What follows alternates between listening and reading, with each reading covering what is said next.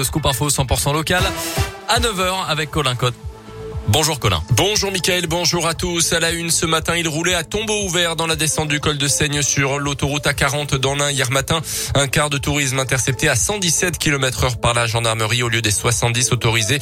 Le véhicule était vide de tout passager. Le permis de conduire du chauffeur a été retiré et le car immobilisé. C'était dans les tuyaux depuis quelques jours et c'est confirmé désormais. Emmanuel Macron sera bien dans la région. Dans quelques jours, il sera à Lyon dimanche et lundi prochain. Emmanuel Macron va participer au dîner des chefs en marge du CIRA, le salon international de de la restauration. Le lendemain, il présidera la cérémonie d'installation de l'Académie de l'OMS à Lyon en présence du président de l'Organisation mondiale de la santé. Le CIRA auquel participera d'ailleurs pour la première fois le label Saveur de l'Ain, espace de 30 mètres carrés entièrement dédié aux produits locaux. Les enfants en situation de handicap doivent eux aussi accéder facilement au centre de loisirs. Dans l'Inde, le programme Loisirs pour tous 01 a été lancé en début d'année en direction des jeunes de 3 à 17 ans, des enfants ou adolescents handicapés ou à besoins spécifiques comme des troubles du comportement ou des maladies chroniques. Le but, c'est d'aider les familles qui auraient des difficultés pour la prise en charge de leur enfant, mais surtout d'intervenir auprès des centres de loisirs pour qu'ils accueillent au mieux ces enfants.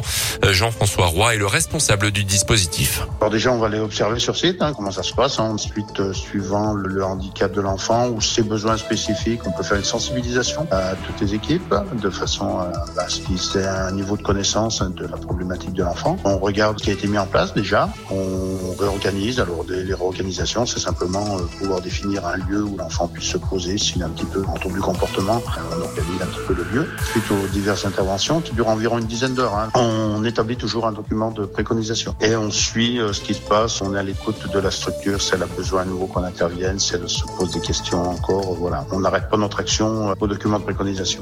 L'équipe est composée d'un éducateur spécialisé, d'une animatrice également. Depuis son lancement en début d'année, une trentaine de structures de loisirs ont fait appel au dispositif Loisirs pour tous 01.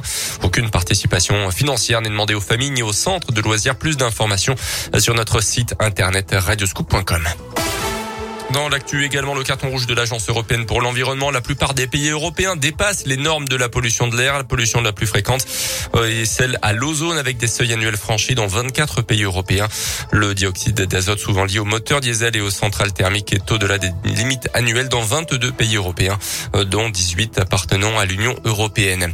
L'Élysée dénonce la négligence et la malveillance de professionnels de santé après la fuite du pass sanitaire d'Emmanuel Macron sur les réseaux sociaux. Ces professionnels de santé sont désormais dans le collimateur de la Caisse nationale d'assurance maladie.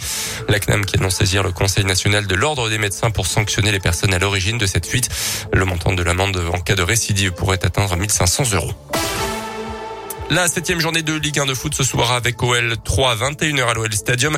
À côté lyonnais, retour de l'attaquant Moussa Dembélé, absent contre les Rangers en Ligue Europa et le PSG dimanche en Ligue 1. Retour aussi de Léo Dubois, le défenseur français Thiago Mendes également au milieu.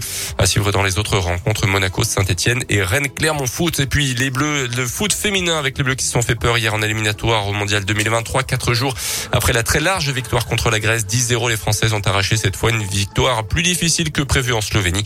3 buts à 2. Merci Colin. Prochain scoop info dans 30